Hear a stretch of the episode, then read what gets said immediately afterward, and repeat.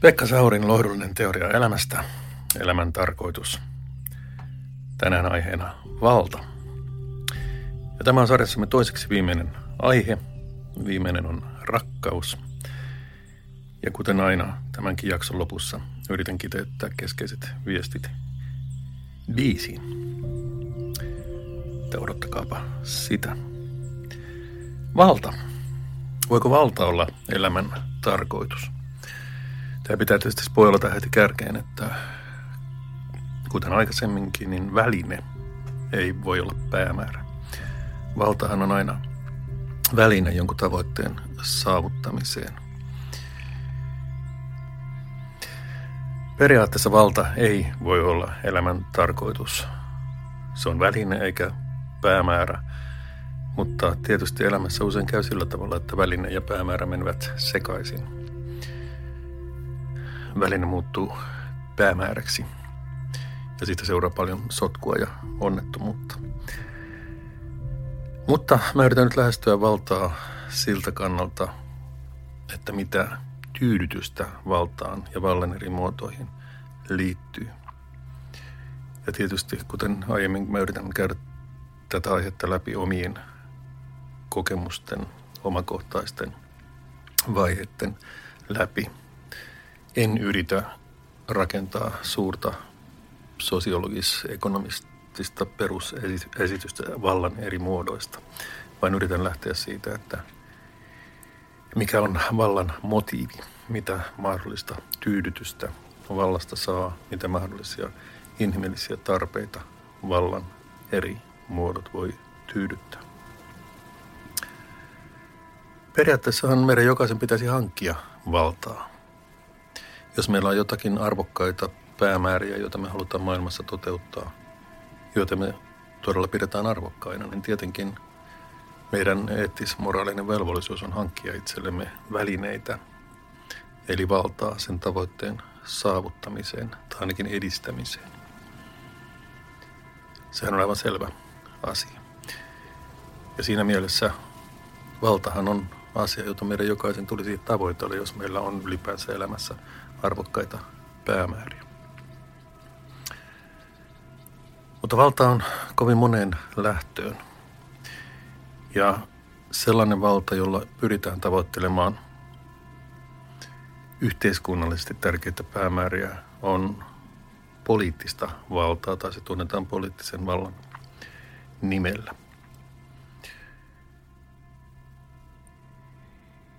Suomessahan vallitsee vapaaseen keskusteluun tasa-arvoisiin mahdollisuuksiin perustuva kansanvalta, mikä tarkoittaa sitä, että valta on varsin hajautettua. Yhdelle ihmiselle ei politiikassa yleensä pääse kertymään kovin isoa valtaa.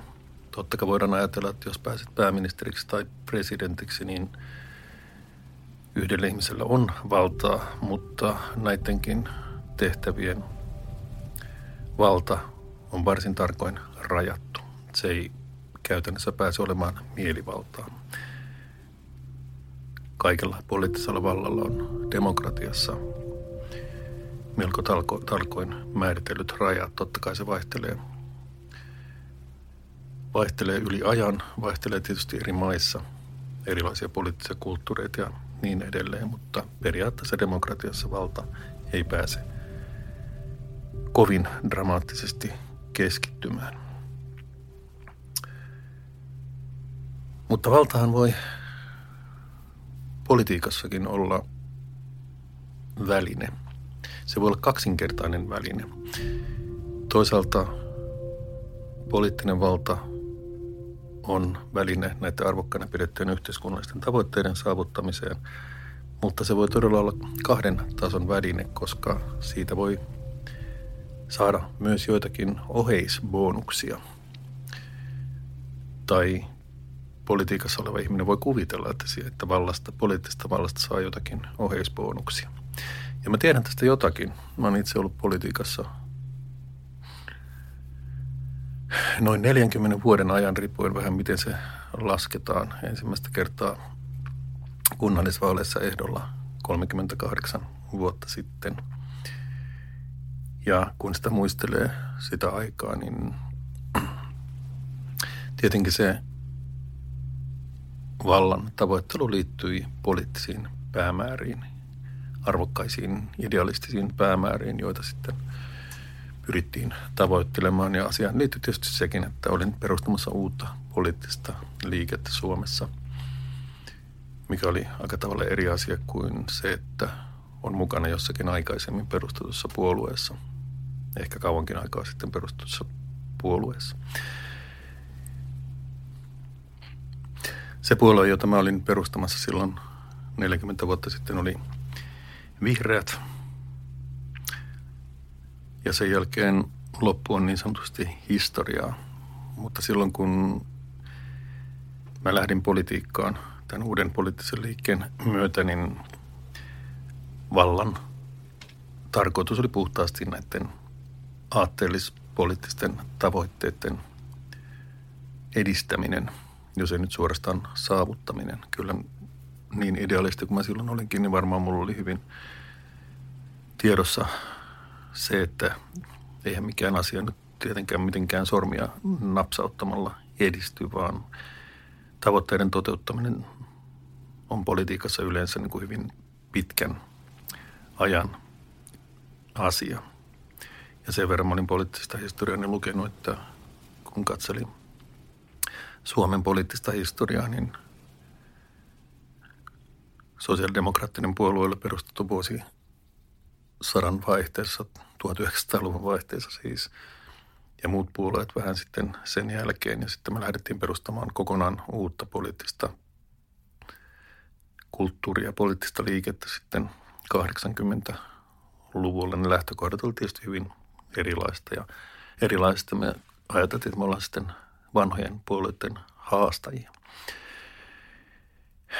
Joten se valta oli aika pitkän matkan päässä ja oli hyvin tiedossa, että se vaatii paljon työtä ja paljon kärsivällisyyttä. Ja totta kai oli paljon sellaisiakin ihmisiä, jotka lähti mukaan tähän uuteen valtaan, mutta kyllästyi tai turhautui siihen, että eihän tässä mikään asia etene, kun tässä istutaan niin kuin loputtomassa kokouksessa käsittelemässä niin kuin loputtomia esityslistoja ja kaikki ne hienot aatteelliset tavoitteet, joita tässä lähdettiin edistämään, ne hautautuu sitten kaiken tämän niin kuin kokoustekniikan ja byrokratian ja kaikenlaisten käänteiden, käänteiden alle.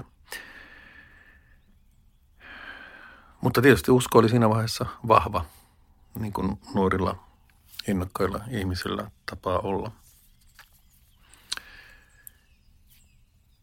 Ja vuosien mittaan mä sitten rupesin yhä enemmän ihmettelemään sitä, että ihmisille, jotka ei ole mukana politiikassa tai poliittisessa vallankäytössä, niin oli aika sitkeitä käsityksiä siitä, että siihen valtaan liittyy jotenkin olennaisesti tällaisia esimerkiksi taloudellisia etuja. Ja että ihmiset lähtee politiikkaan sen takia, että ne saavuttaisi niin jotenkin taloudellisia hyötyjä itselleen. Mä en koskaan nähnyt niitä taloudellisia hyötyjä. Että suomalaisessa järjestelmässä kaikki tämä tietysti sillä varauksella, että mä en tiedä, mutta en ainakaan törmännyt törmännyt mihinkään erityisiin niin taloudellisiin etuihin. Kokouspalkkiot kunnallispolitiikassa on kohtalaisen vaatimattomat. Se on niin kuin hienoa, jos saa kokouskahvit. Joskus peräti saa lounaan niin kuin kunnan piikkiin ja niin edelleen, mutta tämä on se taso, millä, millä ne ikään kuin taloudelliset oheishyödyt liikkui. Ja Suomessa on tämä poliittinen kulttuuri on muutenkin hyvin puhtoinen. Että kun lukee uutisia muista maista, muista poliittisista kulttuureista, niin siellä on paljon enemmän tällaisia kuin taloudellisia kytköksiä, taloudellisia väärinkä- väärinkäytöksiä kuin meillä Suomessa. Ja Suomihan on kunnostautunut näissä niin kun vähiten korruptoituneiden maiden mittauksissa. Mikä ei tietenkään tarkoita, että, että Suomessa, Suomessa olisi niin kuin nolla tason korruptio. Et sehän ei tietenkään niin kuin sitä merkitse, mutta kuitenkin niin kuin verrattuna muihin maihin, muiden maiden poliittisiin kulttuureihin. Ja Suomi on kuitenkin, Suomi on kuitenkin varsin puhdas poliittinen kulttuuri mun kokemusten mukaan. Siis taloudellisia etuja poliittinen valta tuo varsin vähän. Sehän saattaa suorastaan olla niin kuin negatiivinen se vaikutus niin kuin taloudellisessa mielessä, koska jos ihminen lähtee politiikkaan, niin se ottaa sen riskin, että hänen niin kuin työuransa loppuu siihen. Tai se poliittinen toiminta haittaa, haittaa sitä työuraa. Ja jos ihminen on vaikka kansanedustajana käyttämässä poliittista valtaa neljä vuotta, on neljä vuotta pois työpaikaltaan, sitten putoo eduskunnasta ja palaa neljä vuoden jälkeen sinne työhön, niin kaikki muut, kaikki kollegat on neljä vuotta ikään kuin edenneet sillä työurallaan. Ja se, joka on neljä vuotta sitä pois, niin se on, se on ikään kuin neljä vuoden takamatkalla. Eikä sitä poliittisesta toiminnasta nyt työelämässä nyt kovinkaan usein – mitään erityistä etua saa. Se on niin eri maailma ja totta kai riippuu siitä, että minkälainen se ihmisen työura on, mutta pikemminkin siinä antaa tasotusta sitten muille kollegoille siinä samassa organisaatiossa, jos on ollut poliittista valtaa käyttämässä tietyn ajan. No niin, tämä on se taloudellinen puoli. Mutta se, sen oheishyöty, mitä poliittisesta toiminnasta voi saada, on sitten tietysti tämmöinen sosiaalinen hyöty. Sitä saa uusia tuttavuuksia, jotka liikkuu siinä samassa niin kuin poliittisen päätöksenteon piirissä, muita poliitikkoja. Ja tietysti edelleen niin kuin myös virkamiehiä – jotka valmistelee asioita ja joiden kanssa joutuu sitten päätöksenteossa tekemisiin. Sitten rakentuu semmoinen oma sosiaalinen piiri, joka perustuu siihen, että sulla on jokin poliittinen asema, jokin vallankäyttäjän, päättäjän asema. Ja tällainen sosiaalinen piiri, jonka politiikassa toimiminen tuo, se saattaa olla huomattavasti merkityksellisempi oheishyöty kuin mikään taloudellinen – hyöty, jota mahdollisesti niin kuin politiikassa voi, voi saada. Mun kokemuksen mukaan ei voi saada, mutta, mutta tämä sosiaalinen hyöty on paljon isompi kuin taloudellinen hyöty, mikä vallankäyttöön liittyy.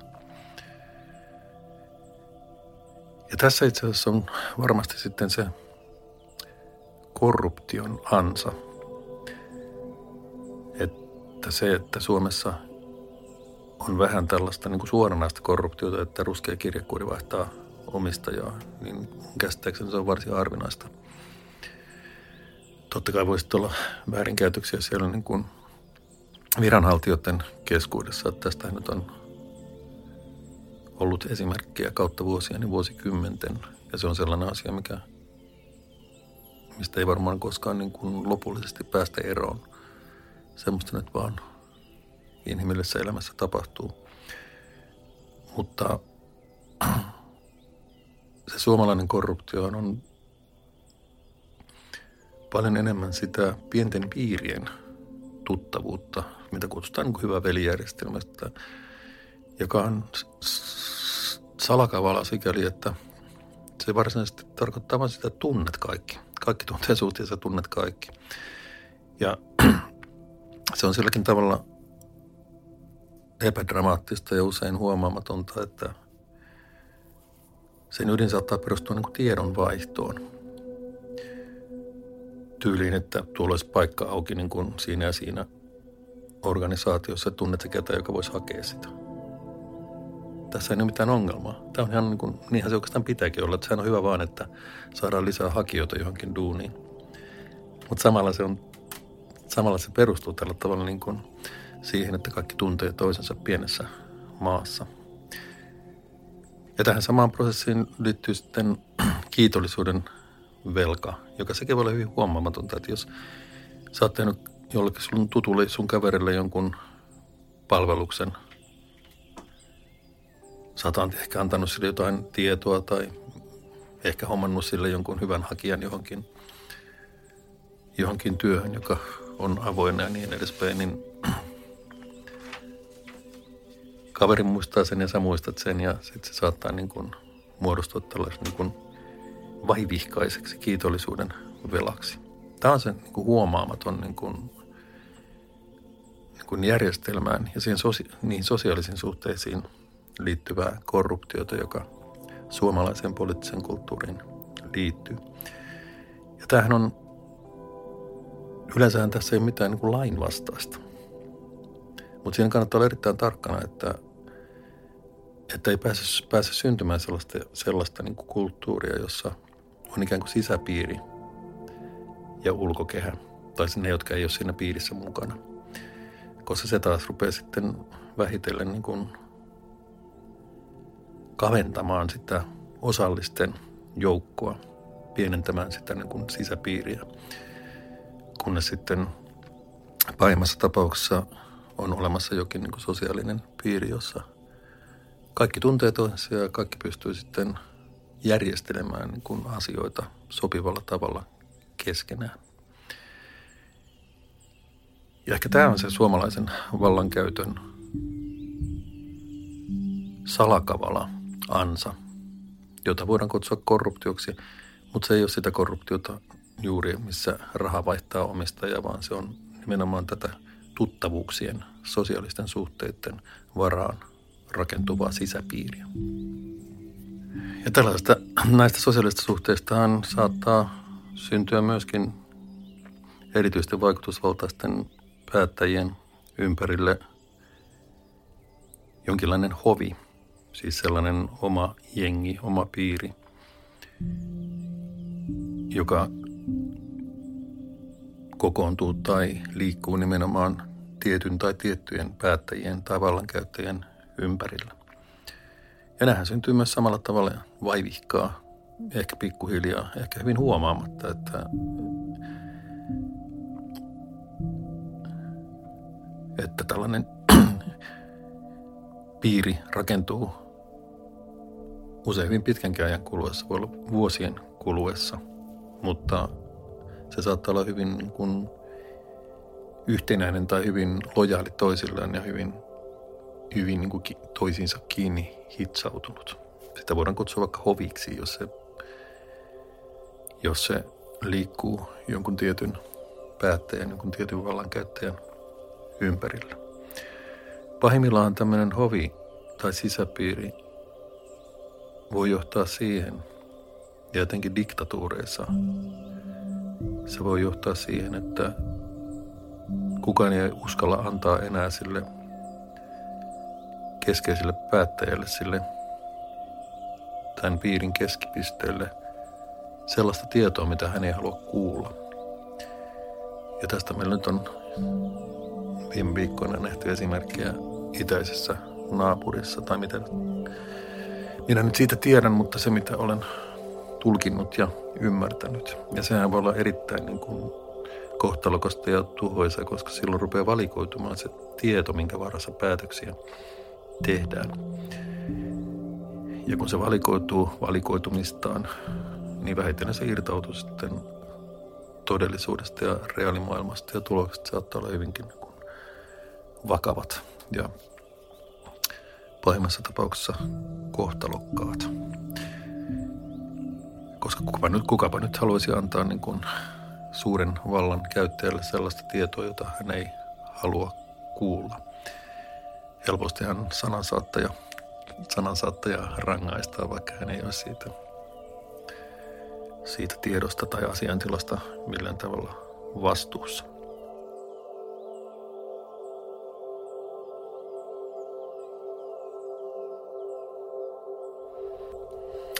Mulla itselleni ei ollut poliitikkona tai poliittisena päättäjänä kokemusta tämmöisen hovin muodostumisesta. Jälleen sillä varauksella, että ehkä mä oon havainnut tätä, mutta en havainnut. Mutta eniten henkilökohtaista valtaa mulla varmaan oli silloin, kun mä olin virkamies, eli Helsingissä apulaiskaupunginjohtajana. Eikä silloinkaan tietenkään mitään absoluuttista valtaa ollut. Siis eihän niin kuin kaupungissa asiat tapahtunut sillä, että minä niin sanoin, koska asiathan tapahtuu tietenkin niin kuin kaupunginvaltuuston kansan valitsemien valtuutettujen päätöksillä, joita sitten virkakoneisto toteutti. Mutta sitten taas kun mä olin johtavassa asemassa yhdellä toimialalla, niin totta kai ne, jotka olivat sillä toimialalla ikään kuin mun alaisuudessani, niin tietysti heille, heille muodostui välittömästi tietty intressi niin kuin olla niin kuin hyvässä suhteessa toimialan ikään kuin yli, ylimpään johtajaan. Ja mä aloitin tietysti tämän apulaiskaupunginjohtajan urani semmoisella niin kuin naivin idealistisen, idealistisella periaatteella, että joo, että ottakaa vaan kaikki muun yhteyttä ja että minulla on avoimet ovet ja niin edelleen. Mikä on tietysti maailman älyttömin asia, koska sitten kun mun toimialalla oli niin montaksi oli 6000 ihmistä töissä, niin ta, äkkiä mä, hyvin äkkiä mä oivalsin, että ei se oikein niin kuin toimi, että, että kaikki nämä 6000 ottaa niin kuin omien esihenkilöitensä ohitse yhteyttä muuhun ja sitten tavoittelee jotakin niin kuin omia etujaan sitä kautta. Tämän mä opin noin niin kuin puolessa tunnissa, että mun tämä sinisilmäisyyteni tässä niin kuin, tämä niin kuin hyvän jätkän uuden avoimen kulttuurin niin kuin ansa näyttäytyi varsin nopeasti.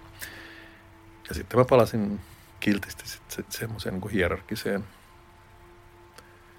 kulttuuriin, mikä mun mielestä ihan oikein, että siellä on organisaatiossa on eri tasoja, eri tason niin kuin johtoa, eri tason päätöksentekijöitä ja niin edespäin, eikä se käy päänsä, että, että niin kuin siellä ohitetaan sitten näitä säädettyjä päätöksenteko- ja valtasuhteitakin esihenkilösuhteita. Että eihän semmoista organisaatiosta tule yhtään mitään, jossa niin tämän kaltaiset suhteet ei, ei toimi, kun kuitenkin ihmisillä on hyvin erilaisia tehtäviä siinä organisaatiossa. Joten tämä opin varsin nopeasti ja huomasin, että minkä takia tämmöinen hierarkinen organisaatio on olemassa. Se on sen takia olemassa, että, että se käytännön työ, työ saadaan järjestymään.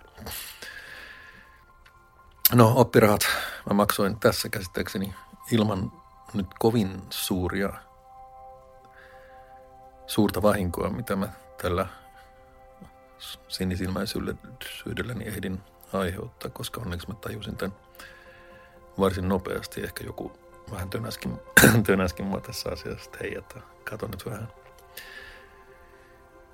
Mutta joka tapauksessa siinä tehtävässä varmasti mulla on ollut eniten konkreettista valtaa, huolimatta siitä, että virkamiehen valta nyt vain toteutusvaltaa, eikä varsinaista niin strategista tai päämäärä keskeistä valtaa.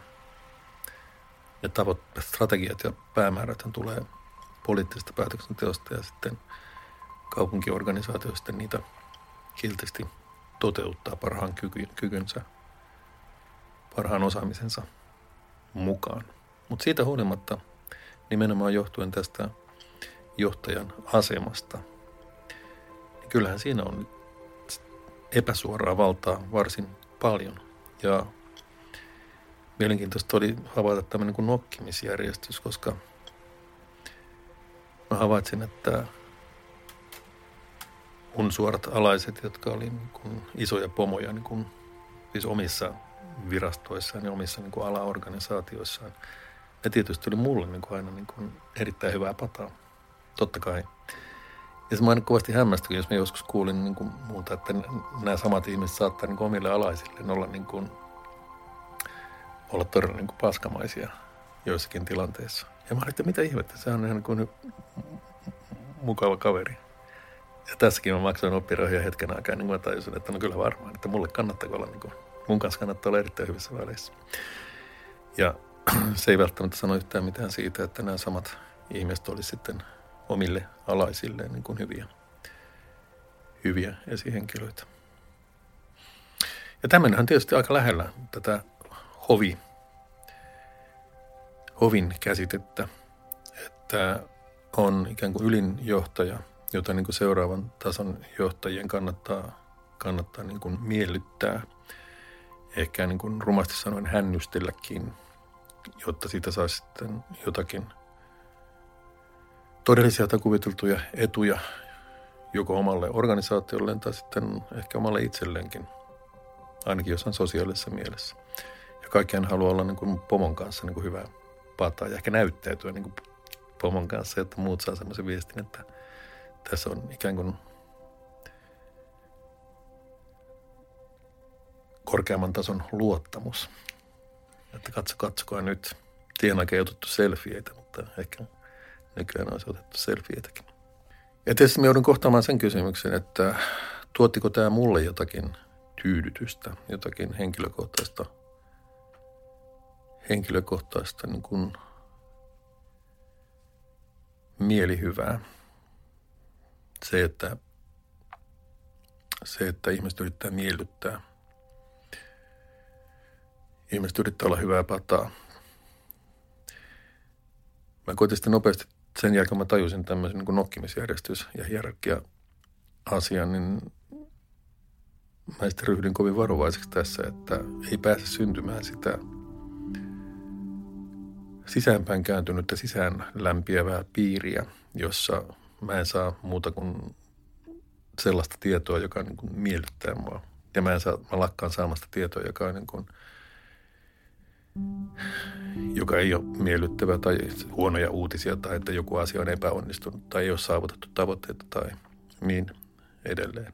No kyllähän nämä asiat jouduttiin tietysti kohtaamaan sitten, kun niitä sitten tietenkin niin kuin seurattiin. Kaikkia, kaikkien tavoitteiden toteutumista ja budjettien toteutumista seurattiin numeroiden avulla niin tasaisin väliin ja niin edespäin. Niitä, niitä ei tietenkään voinut niin kuin peittää, mutta kyllähän se – tietenkin niin kuin viime kädessä oli niin, että on paljon hauskempi kertoa hyviä uutisia kuin huonoja uutisia. Ja tämäkin oli yksi näistä mun oppirahoistani, että yritin olla sitten kriittinen tämän suhteen, että jos kuulin ikään kuin liian pitkän aikaa liian hyviä uutisia ja pelkästään niin hyviä uutisia, mä rupesin ihmettelemään, että hetken että onko tämä, pitäisi tämä paikkansa, eikö täällä ole mitään, mikä ei olisi niin kuin toiminut tai mikä olisi missä oltaisiin epäonnistuttu ja niin edespäin. Ja tämä oli myöskin sarjassamme oppitunteja vallan ansoista.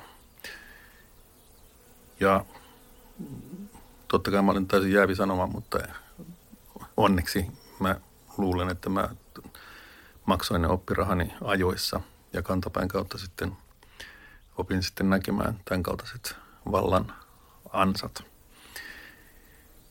Ja sitä ei voi kyllä korostaa, että nämä vallan lieveilmiöt tai, tai kielteiset puolet, ne on usein ja useimmiten erittäin epädramaattisia ja hiljaisia ja sellaisia, mitkä kehittyy pikkuhiljaa. Ja ne on erittäin harvoin sellaisia, mikä tömähtää kerralla.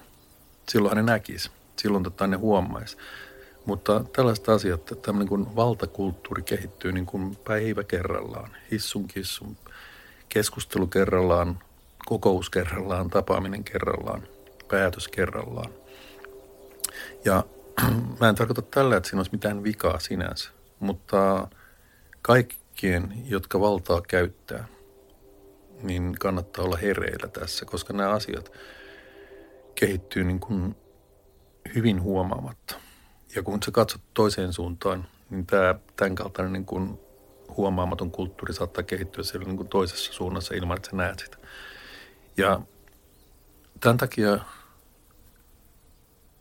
mun kokemuksen mukaan olisi erittäin hyvä, että kaikki, joilla on missään organisaatiossa mitään valtaa, oli sitten niin kuin poliittista valtaa tai viranhaltijavaltaa, johtajavaltaa, niin tasaisin väliöin heillä olisi joku niin kuin sparraus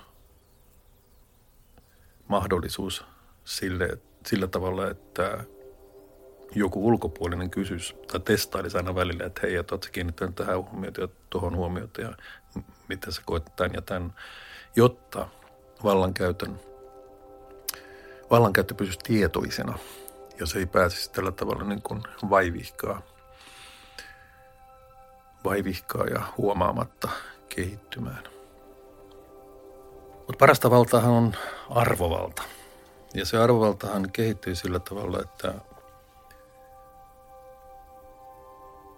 pystyy esittämään keskusteluissa, joissa päätöksiä valmistellaan, neuvotteluissa, joissa sovitaan, miten asiat menee. Osaat niissä käyttää niin kuin mahdollisimman painavia, painavia puheenvuoroja, mahdollisimman painavia argumentteja, jotka on muidenkin mielestä varten otettavia. Ja vaikutat siihen päätökseen, siihen neuvottelutulokseen kuin mahdollisimman paljon. Ja jos onnistut tässä, jos onnistut käyttämään painavia ja muihin vetoavia, muita vakuuttavia puheenvuoroja erilaisissa neuvottelutilanteissa ja keskusteluissa kerta toisensa jälkeen pitkän ajan kuluessa, niin vähitellen sulle kertyy sitä arvovaltaa. Muut oppii odottamaan sulta painavia puheenvuoroja, niin kuin punnittuja argumentteja, punnittuja näkemyksiä. Ehkä parhaimmillaan niin, että päätöksiä ei tehdä ennen kuin sä olet lausunut sun näkemyksesi, että sun, sun kokemus ja osaaminen, tietämys tulee mukaan siihen päätöksentekoon. Tähän on arvovalta ja sehän on parasta mahdollista valtaa. Ja se on sellaista valtaa, mikä on totta. Ja jos se valta perustuu niin kuin painaviin, punnittuihin näkemyksiin, painaviin puheenvuoroihin, jotka vakuuttaa sitten muut osalliset, silloinhan se ei ole manipulaatiota eikä hyväksikäyttöä, vaan se perustuu nimenomaan siihen, että pystyt perustelemaan näkemyksiäsi mahdollisimman hyvin. Ja sitten prosessia menee sitten sillä tavalla, kun kaikki päätökset demokratiassa perustuu neuvotteluun ja sopimiseen. Mitä painavampia puheenvuoroja käytät, sitä nopeammin heikommin perustelut näkemykset vajoaa tiepuoleen ja lopulta sitten parhaassa tapauksessa sitten yhteisymmärrys käsillä olevasta ratkaisusta esillä. Tämähän on ihanne tapaus, että pystytään käymään sen kaltaista neuvottelua, keskustelua, jossa lopulta päädytään yhteisymmärrykseen. Että kaikki on sitä mieltä, että joo, että näin tehdään, että tämä on niin parhaiten perusteltu ratkaisu. Että enää ei ole niin vaihtoehtoisia ehdotuksia jäljellä. Ainoastaan se parhaiten perusteltu ehdotus on, on käsissä ja se päätyy sitten niin kuin yhteiseksi päätökseksi. Tämähän on hienoa. Mutta poliittisessa päätöksenteossa, itse asiassa missä hyvänsä päätöksenteossa, useimmiten käy niin, että aika loppuu kesken. Että neuvottelulle varattu aika loppuu ennen kuin on päästy yhteisymmärrykseen. Ja sitten äänestetään. Ja sitten edetään enemmistön kannattavan esityksen perusteella vähemmistö jää sitten niin kuin vähemmistöön ja vähemmistön kannattama esitys ei toteudu. Enemmistön kannattama esitys toteutuu. Syntyy tämmöinen hallitus- ja oppositioasetelma. Ja vaikka voidaan tietysti ajatella, niin kuin mäkin olen ajatellut, että se ihannetapaus on yhteisymmärrys, niin se on hyvä ja kaunista, mutta on myöskin tärkeää, että on olemassa enemmistö ja vähemmistö. Koska jos on olemassa pelkästään yhteisymmärrys, niin silloin päästään helposti sellaisen tilanteeseen, missä niin kuin äänestysprosentti on niin 110 ja tota, ei ole ikään kuin vaihtoehtoja sille voittavalle ehdotukselle. Just sen takia on erittäin tärkeää, että on olemassa niin kuin vaihtoehtoisia ehdotuksia ja se on niin vaarallista – vaikka jouduttaisiin äänestämään ja etenemään niin kuin enemmistön voimin ja vähemmistön kannattama ehdotus ei toteudu, koska se on kuitenkin sitten tuotu esiin se vaihtoehto. Vaihtoehtoja on olemassa. Ja sen takia tämä meidän enemmistödemokratia on paitsi niin kuin käytännössä, niin se on myöskin suorastaan maailmankatsomuksellisesti erittäin niin kuin valovoimainen päätöksenteko- ja vallankäyttöprosessi. Että vähemmistön kannattama vaihtoehto jää myöskin niin kuin aikakirjoihin. Ja tulevaisuudessa voidaan, jos käy ilmi, että se voittanut ehdotus ei ollutkaan sitten niin kuin toimiva, niin sitten voidaan kaivaa esiin se tappiolle jäänyt ehdotus ja katsoa, että mahtaisikohan se toimia paremmin.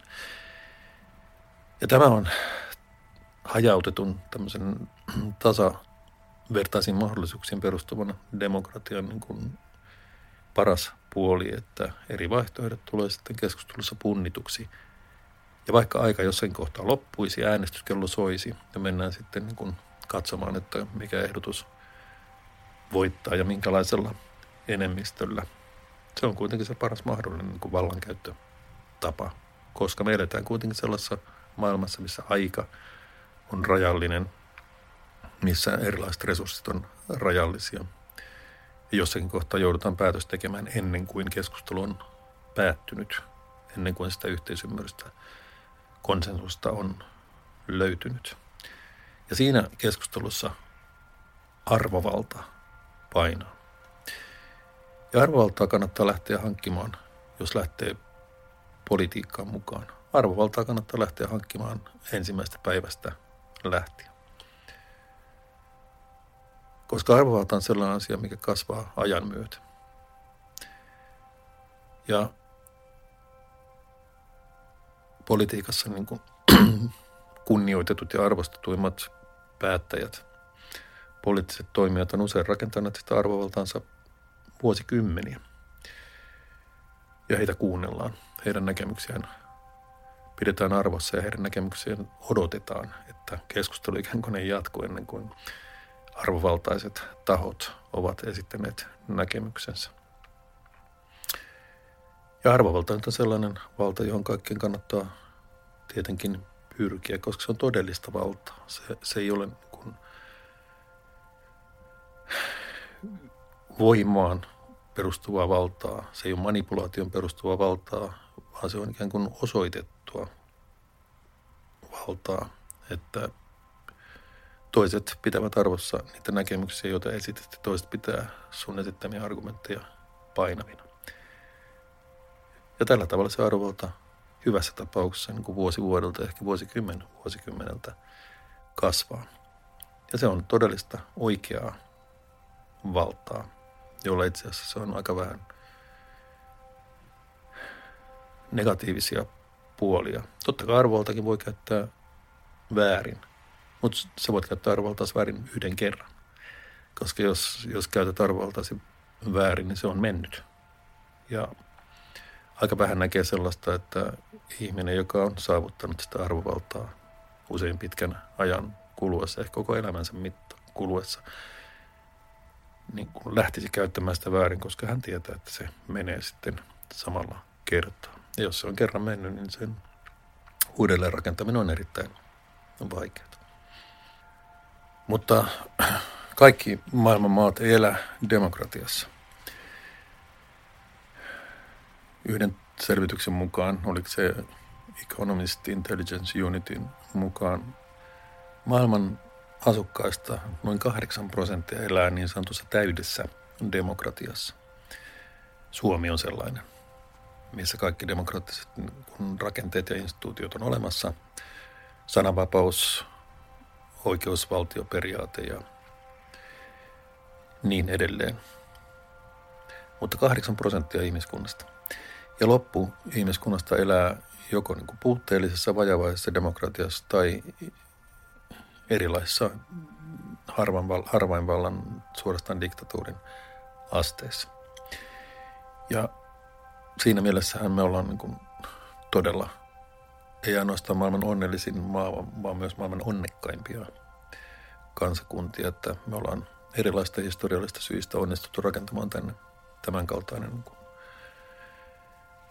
hajautettu vallankäyttöjärjestelmä, jossa, jossa suurin osa ihmistä pystyy olemaan tavalla tai toisella mukana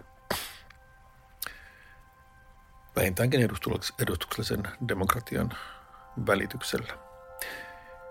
Enkä tällä nyt tietenkään tarkoita, että Suomi olisi mitenkään niin kuin täydellinen demokratia ja, ja kaikkien ihmiset, kaikki ihmiset tuntisivat osallisuutta ja kaikki pääsivät ottamaan osaa päätöksentekoon tai päätöksentekoon liittyvään keskusteluun. Ja tietenkin voidaan huolestuneena katsoa viime vuosikymmenten alenevia äänestysvilkkausprosentteja ja niin edelleen. En mene siihen. Se on totta kai niin huolestuttavaa, mutta, mutta joka tapauksessa me eletään yleisesti käytetyillä mittareilla niin kuin parhaassa demokraattisessa yhteiskunnassa, mitä maapäällään kantaa eräiden muiden maiden rinnalla.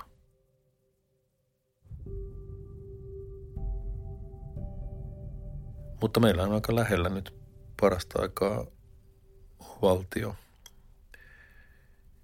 jossa paitsi että siellä nyt ei vallitse demokratia, nyt sodan aikana ja Venäjällähän vallitsee suoranainen diktatuuri ja sananvapautta ja tiedotusvälineiden riippumattomuutta on, on vahvasti rajoitettu, eikä se nyt ennestään entuudestakaan ollut mitenkään hyvissä kantimissa – mutta sieltähän puuttuu myös kokonaan se perinne, siis demokratian perinne. Ja tämä kannattaa aina pitää mielessä, kun mietitään, että minkä takia näin lähellä tuossa itänaapurissa demokratia on näin heikoissa kantimissa. Se ei ole heikoissa kantimissa ainoastaan nyt, vaan sitä ei koskaan ole siellä ollut. Ja sitä kannattaa pitää todella visusti mielessä, kun mietitään, että minkä takia niin kuin suurin osa Venäjän kansalaisista niin kuin kyselyissä kannattaa niin kuin Vladimir Putinin, Putinia tai Ukrainan sotaa. Ja mitä nyt milloinkin, mutta nyt viime viikkoina esimerkiksi Ukrainan sotaa. Kun tilanne on se, että jos ihmiset ei saa riippumatonta tietoa, jos, jos ihmiset, ihmiset ei pysty keskustelemaan keskenään vapaasti. Ja vielä jos tiedonvälitys perustuu pitkälti niin kuin, niin kuin vaikuttaa televis, valtiolliseen televisioon, jota suuri osa käyttää, jota suuri osa ihmistä käyttää tie, saadakseen tietoa, niin ei se nyt suuri ihme ole, että, että tämän kaltaista oppositiota tai Ukrainan sodan kyseenalaistamista ei suuremmassa määrin esiin. Paitsi että sitä tietoa saadaan valikoidusti tai manipuloidusti, niin myöskin seuraukset siitä, että esittää vastakkaisia näkemyksiä saattaa olla hyvin vakavat. Ihminenhän viime kädessä niin pyrkii välttämään hankaluuksia. Ja siitä helposti syntyy sellainen tilanne, että että oppositio vaikenee, koska ainoastaan niin kuin yltiöpäisimmät toisin ajattelijat uskaltaa sitten ilmaista näkemyksensä. Ja niin kuin nyt viime viikkoina on nähty, ja tietysti niin kuin vuosikymmenten mittaan on nähty, että seuraukset tästä toisen ajattelusta saattaa olla varsin vakavat. Ja nyt viime viikkoina me ollaan todistettu sitä, kun vallan äärimmäistä muotoa, jossa vallankäyttäjä päättää elämästä ja kuolemasta, siis sodassa. Stalinin kerrotaan, tai Stalinin suuhun on pantu tämä hiuksia nostattava lause, että yhden ihmisen kuolema on tragedia, mutta miljoonan kuolema on tilasto. Ja tähän on niin kuin shokeraava lausuma, mutta näinhän se nyt parasta aikaakin on.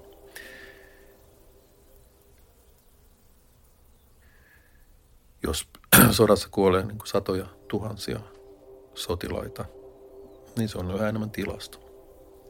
Se ei ole enää niin kuin yksilö kerrallaan, vaan se on,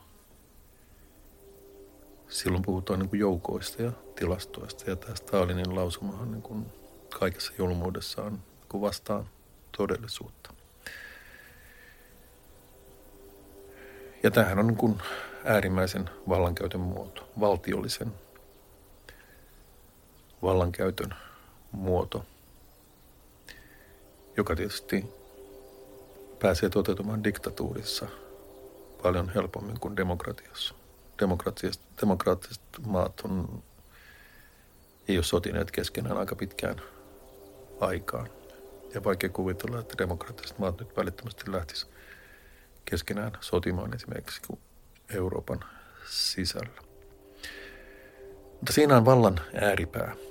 Ja siihen liittyy nimenomaan, nimenomaan sekin sisäpiiri, kulttuuri, jota mä tässä aikaisemminkin jo kuvasin, että diktaattorin ympärille kerääntyy niin kuin usein yhä pienenevä ryhmä ikään kuin uskottuja henkilöitä, jotka sitten tuo sille ylimmälle päättäjälle, diktaattorille niin kuin tietoa esimerkiksi siitä, mitä niin kuin sotarintamalla tapahtuu tai mitä yhteiskunnassa ylipäänsä tapahtuu. Ja tietenkin se vaatii kohtalaista niin kuin rohkeutta kertoa asioita, joista ylin ylinjohtaja, diktaattori ei pidä.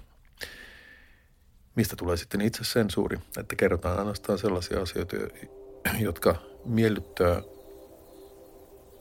diktaattoria itsevaltiasta, mikä tietysti kaventaa koko ajan sitä niin kuin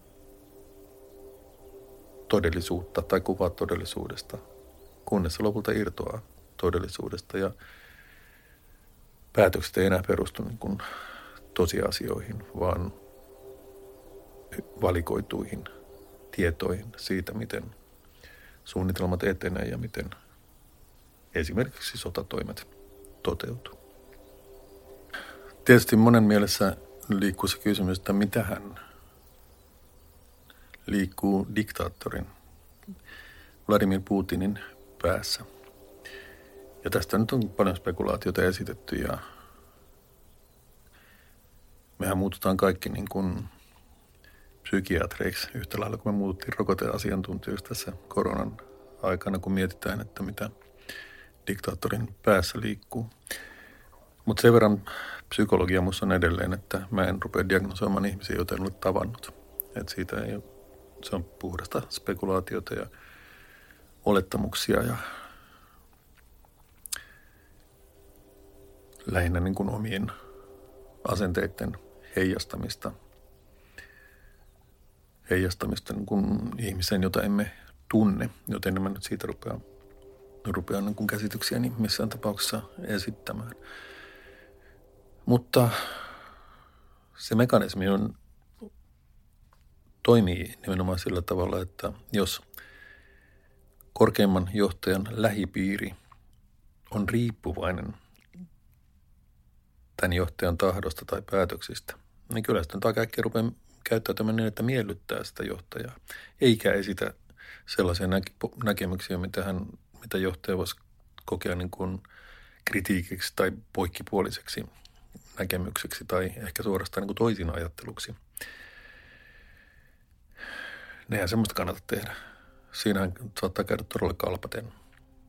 Mutta tämä johtaa nimenomaan siihen, että se käsitys todellisuudesta kapenee ja kapenee ja kapenee kaiken aikaa. Se valikoituu ja valikoituu se tieto, mitä korkeammalle päättäjälle välitetään. Ja tässä on suuri ero vallankäyttöön harvainvallassa tai itsevaltiudessa, diktatuurissa ja demokratiassa, koska demokratiassa, jossa sananvapaus vallitsee, tulee vaihtoehtoisia tietoja, joita voidaan sitten vertailla ja katsoa, että mikä näistä mahdollisesti pitää paikkansa. Ja, ja myöskin tulee vaihtoehtoisia ehdotuksia siitä, miten menetellään ja voidaan sitten neuvotella ja sopia, että miten toimitaan. Se tapahtuu avoimessa todellisuudessa, missä jokaisella osallisella on mahdollisuus esittää näkemyksensä ilman pelkoa siitä, että siitä on sitten negatiivisia seurauksia. Ehkä suorastaan kohtalokkaita seurauksia. Se on täysin vastakkainen maailma kuin harvainvalta tai itsevaltainen diktatuuri, autoritäärinen vallankäyttö. Ja luojan on tietysti, että Suomessa jostakin historiallisesta sallimuksesta on päässyt meidän tästä maantieteellisestä asemasta huolimatta siis tässä niin kuin Aasian läntinen niemimaa, läntisen niemimaa, niin täällä on päässyt sitten kehkeytymään poliittinen järjestelmä, vallankäytön järjestelmä, joka on hajautetumpia ja kansanvaltaisempia, mitä sivilisaatio tuntee. Sitä vaalikaamme, verin varjelkaamme pitää varmaan nykymaailmassa, nykymaailmassa lisätä. Mutta vielä ihmissuuden valta. Nyt ollaan puhuttu tällaista niin kuin poliittisesta vallasta, yhteiskunnallisesta vallasta, suorastaan valtiollisestakin vallasta. Mutta valtahan käytetään parisuhteissa, perheissä, työpaikoilla, kaikissa organisaatioissa tavalla tai toisella. Ja sekin valta saattaa olla hyvin hienovaraista. Joskus se saattaa olla myös väkivaltaista, mutta useimmiten se on hyvin hienovaraista. Ja esimerkiksi ihmissuhteissa voidaan valtaa käyttää niin kuin erilaisen manipulaation kautta, valehtelemalla. Ja valehteleminenkin saattaa vielä olla aika niin kuin radikaalia vallankäyttöä. Myöskin kertomatta jättäminen voi olla vallankäyttöä. Sehän on usein hyvin huomaamatonta. Ja vallankäyttöhän saattaa usein perustua nimenomaan siihen, että osapuolet, osalliset, eivät kerro toisilleen kaikki, mitä tietävät, toteuttaakseen jotakin omia yksityisiä tavoitteita. Ja tällaista on tapahtunut niin kuin koko ajan kaikkialla. Joskus dramaattisemmin, mutta usein niin paljon vähemmän dramaattisesti ja peräti huomaamattomasti, kunnes sitten jossakin kohtaa homma karahtaa ja sitten joudutaan kohtaamaan tämä ikään kuin käsitysten tai tietämyksen niin kuin ristiriita, mikä saattaa osallisilla ehkä pitemmän ajan kuluessa olla kehkeytynyt. Tämmöistä vallankäyttöähän on arkielämä tulvillaan. Ja niin kauan kuin ihminen fyysisenä olentona täällä elelee, niin tämän kanssa joudutaan koko ajan olemaan tarkkana, että ei langeta tämän kaltaiseen vallankäyttöön niin, että se, se pääsisi sitten aiheuttamaan kun vahingollisia tai suorastaan tuhoisia seurauksia osallisille. Oli tämä piiri, josta puhutaan sitten parisuhde, perhe, työyhteisö ja niin edelleen pienestä, pienemmästä suurempaan. Ja nämähän saattaa olla hyvin arkisia, pieniä, konkreettisia tilanteita, joissa tämän kaltaista niin kuin lähisuhdevaltaa käytetään. Lähtien siitä, että, että mennäänkö ulos syömään. Joo, mikä siinä? No mihin mennään? No mennään niin kuin paikkaan X. Toinen osapuoli joutuu punnitsemaan, että okei, että tuossa jonkun vaihtoehtoisen ehdotuksen tähän vai päästäänkin me vähemmällä, josta mä suostun tähän, että mihin, mitä, mitä toi toinen nyt tässä ehdotti. Ja ehkä sillä ei ole mulle niin iso väliä. Silloin, silloin koko tilanteella ei ole mitään väliä. Että se jää niin kuin menneisyyteen eikä sitä muistella jälkeenpäin. Mutta jos mulla on ollut ehkä mielessä joku toinen ajatus, että mihin, mihinkäs mentäisiin niin tänä iltana syömään ja me pidän sen omana tietona, niin, niin se saattaa jäädä ottamaan mun päähän niin kuin sen tilanteen jälkeenkin, jolloin se ikään kuin avaa tällaisen niin kuin miinustilin mun mielessäni. Ja tota, siitä, siitä saattaa tulla just tällainen niin kuin kertomatta jääneiden asioiden varanto, joka sitten pikkuhiljaa saattaa johtaa tällaiseen todellisuuksien eriytymiseen, joka on tietysti niin kuin vallankäyttöä niin kuin omalla tavallaan sekin. Vallankäyttö ja ehkä valta taisteluakin. Ja tietysti tämä, tähän lähtee niin kuin vauvasta pitäen tai pikkulapsista pitäen, että kaikki ollaan nähty, nähty pikkulapsia, jotka vetää itkupotkuraivarit niin kuin kaupan kassalla sen suklaa tai karkkin hyllyn vieressä, kun iskä tai äiti ei suostu, suostu niin kuin ostaa sille tätä karkkipussia tai mitä nyt se haluaakin. Ja tietenkin tämmöinen niin kuin itkupotkuraivokohtaus on hyvin tehokasta vallankäyttöä lapselta, koska aika äkkiä se vanhempi ajattelee, että päästään paljon vähemmän, jos mä vaan ostan tämän karkkipussin, että nyt on kaikki puoli kauppaa niin tuijottaa tällä, että miten mä selviän tästä tilanteesta. Ja täm, tämmöistä sitten lähtee liikkeelle ja mitä, mitä enemmän tämmöistä jää niin kuin käsittelemättä ja mitä enemmän niin kuin kolmivuotias, nelivuotias niin kuin saa tahtoaan läpi tällaisessa tilanteessa, niin siitä se lähtee niin kuin oppimaan käyttämään tätä manipulaatiovaltaa. Että jos mä en saa, saa mitä mä haluan, niin sittenpä näette. Se voi lähteä niin kuin hyvin pienestä liikkeelle ja ellei, sitä, ellei sille laiteta rajoja, niin sehän saattaa rakentua niin kuin aikuisuuteen asti ikään kuin samalla tavalla. Ei tietenkään siis samalla itkupotkuraivärimenetelmällä, mutta löytyy muita menetelmiä, joilla pystyy saman tahtoa läpi ja manipuloimaan ympäristöä. Se, mitä mä yritän näillä kaikilla esimerkkeillä sanoa, että suurin osa vallankäytöstä on huomaamatonta. Ja sen takia se on, sen takia siihen on vaikeaa puuttua.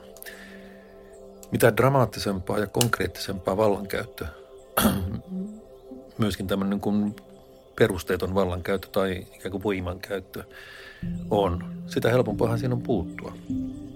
Tietenkin niin kuin fyysinen väkivaltahan on aina dramaattista ja siihen puututaan, jos se, jos se ikään kuin havaitaan.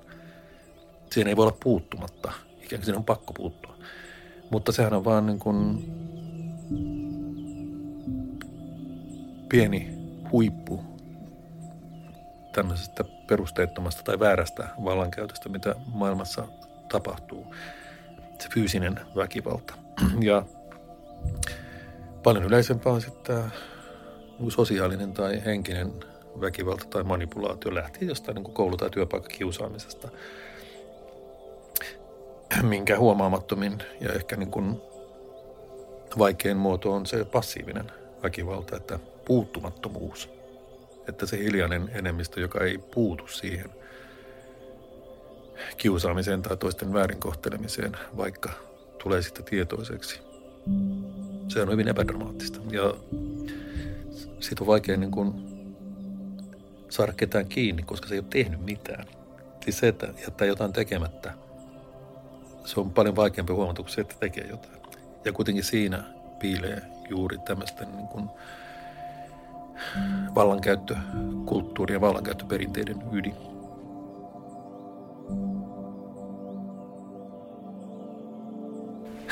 No se on yksi asia puhua Putinin Venäjästä – diktatuurista, jossa, jossa ihmisten on erittäin vaikea nousta esittämään vaihtoehtoisia näkemyksiä tai toisin ajattelua tai vastustamaan vallitsevia käytäntöjä, vallitsevia, vallitsevia päätöksiä, koska siitä on niin kuin ikäviä seurauksia. Siitä saattaa saada niin kuin vankeusrangaistuksia ja mitä nyt sitten saattaa saadakin. Ja ihmiset niin kuin tietenkin ihmiset, jotka haluaa elää rauhallista elämää, ne sitten on mieluummin hiljaa, koska se pääsee vähemmällä. Ja tietenkin tämä tapahtuu niin kuin diktatuurissa ja poliisin, poliisivaltiossa ja väkivaltakoneiston puitteissa, kyllä. Mutta tätä tapahtuu myös täällä niin kuin vapaassa maailmassa, avoimessa yhteiskunnassa. Ja ne kynnykset, mitä avoimessa yhteiskunnassa pitää pystyä ylittämään on kun sosiaaliset kynnykset. Uskallanko ottaa jonkin asian puheeksi? Jäänkö yksin tässä vai tuleeko joku tukemaan mua tässä?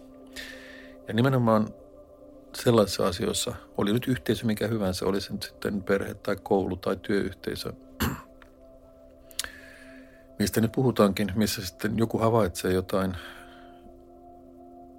väärää kohtelua, kiusaamista esimerkiksi, joka nyt on ollut paljon esillä, niin sehän vaatii tietyn kynnyksen ylittämistä, että ensimmäisenä otan tämän asian puheeksi.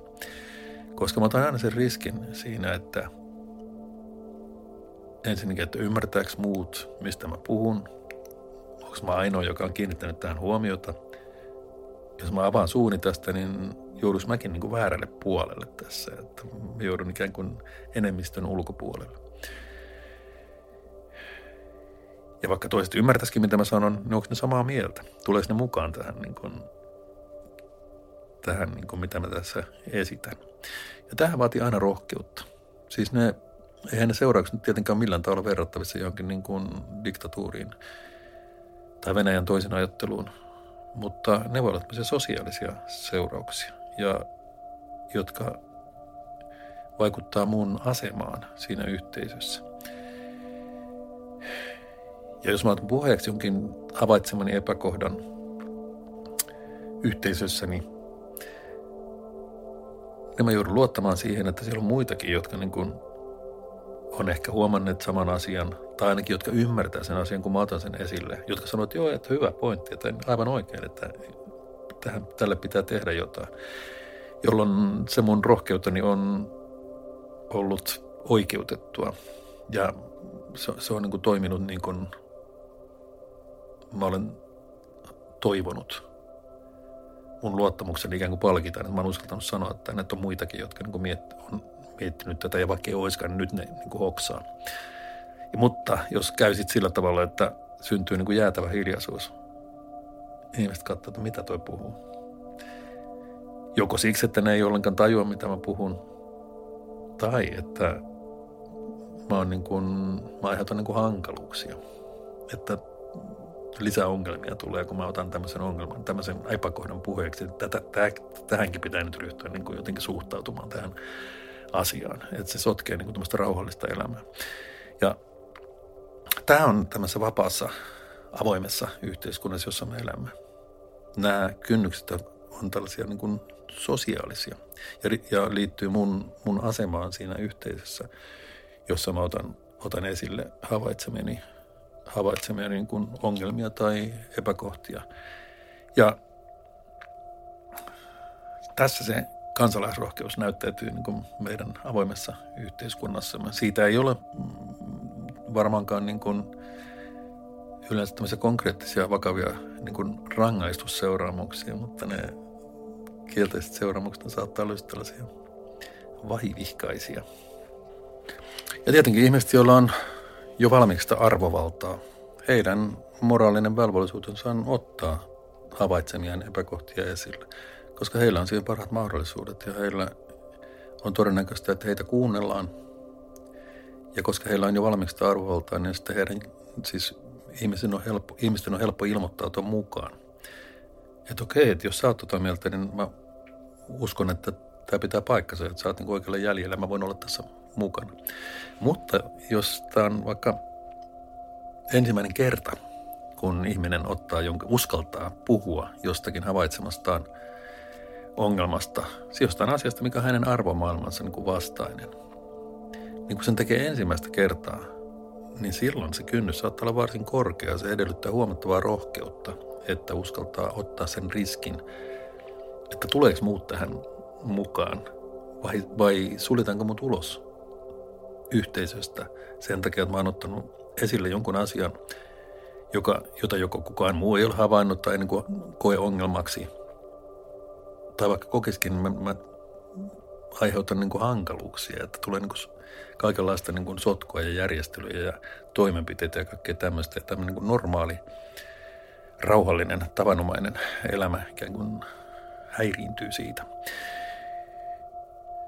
Mutta tästä se alkaa se vallan käyttö. Tästä alkaa niin kuin poliitikonkin ura. Se alkaa siitä, että alkaa käyttää puheenvuoroja havaitsemistaan epäkohdista ja siitä, että asiat pitäisi korjata tavalla tai toisella. On nyt mitä hyvänsä. Ja yhteiskunnallinen vallankäyttö alkaa siitä, kun ensimmäistä kertaa uskallat ottaa puheeksi jonkun asian, joka sun mielestä pitäisi muuttaa tai korjata tai jota pitäisi parantaa, joka sun mielestä on, on vastoin vastoin sitä, mitä koet merkittäväksi ja arvokkaaksi ja hyväksi. Ja siitähän, siinähän on myöskin vallankäytön ydin. Jos koet jonkun ongelman, jos, koet, jos havaitset jonkun epäkohdan, niin silloin sun moraalinen velvollisuus on pyrkiä saamaan itsellesi niin paljon valtaa, että pystyt edistämään sen asian parantamista tai sen asian korjaamista. Ja sun velvollisuus on saada niin muita ihmisiä puhutuksi mukaan tähän, tähän niin progikseen, että tulkaa tekin mukaan, niin korjataan tämä asia. Ja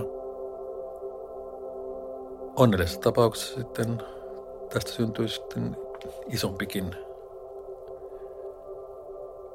aktiivisuus jonkun epäkohdan korjaamiseksi, maailman parantamiseksi näiltä osin. Tätä voi tapahtua niin kuin pienessä piirissä lähtien niin kuin perheestä, parisuhteestakin, työyhteisöstä, koulusta ja niin edespäin. Ja lopulta koko yhteiskuntaan, ehkä koko Eurooppaan, ehkä koko maailmaan viime kädessä, mutta se on kaikki sitä samaa asiaa. Se vaatii aina ensimmäisenä sen rohkeuden, että ottaa esille jonkun asian, tuo yhteisen tietoisuuteen jonkun asian, jonka itse kokee ongelmaksi tavalla tai toisella, jonkun asian, joka pitäisi korjata jota pitäisi parantaa.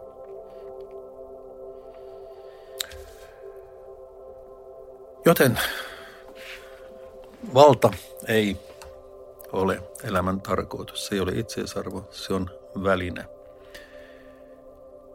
Mutta kuten yleinen elämänkokemus osoittaa, päämäärät ja välineet saattavat helposti sotkeentua toisiinsa. Ja valta saattaa joskus muuttua päämääriksi, vallan haaliminen muuttua itseisarvoksi. Kannattaa varoa mitä haluaa, koska sä voit saada sen, kuten filosofi lausuu. Ensi kerralla rakkaus.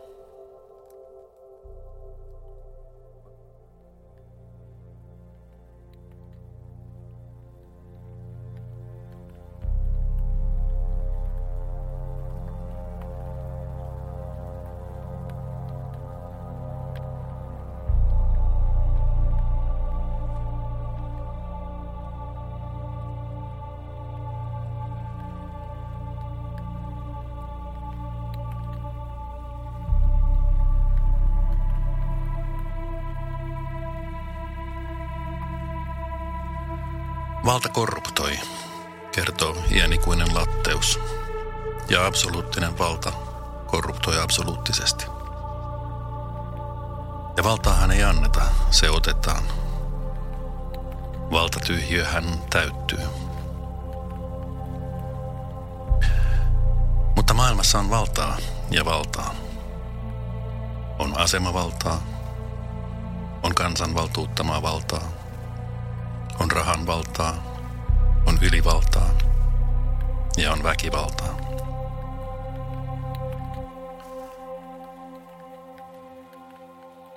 Vahvin valta on arvovaltaa. Sitä rakennat ja keräät päivä päivältä, vuosi vuodelta, puheenvuoro kerrallaan, sana sanalta ja lause lauseelta tai jätät rakentamatta ja keräämättä.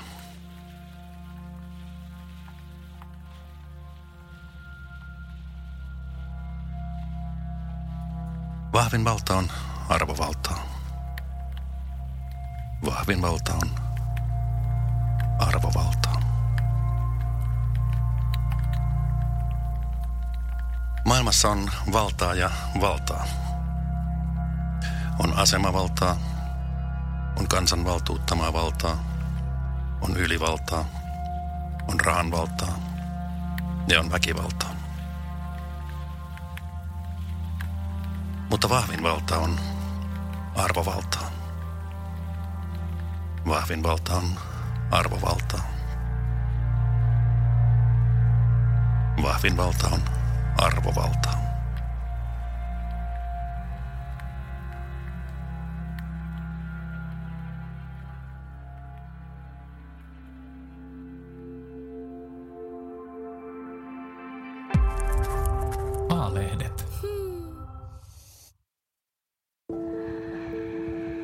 Lataa Apu 360-sovellus ja löydä pelottomat jutut ihmisistä, ilmiöistä ja maailmasta. Apu 360. Enemmän sitä, mikä kiinnostaa.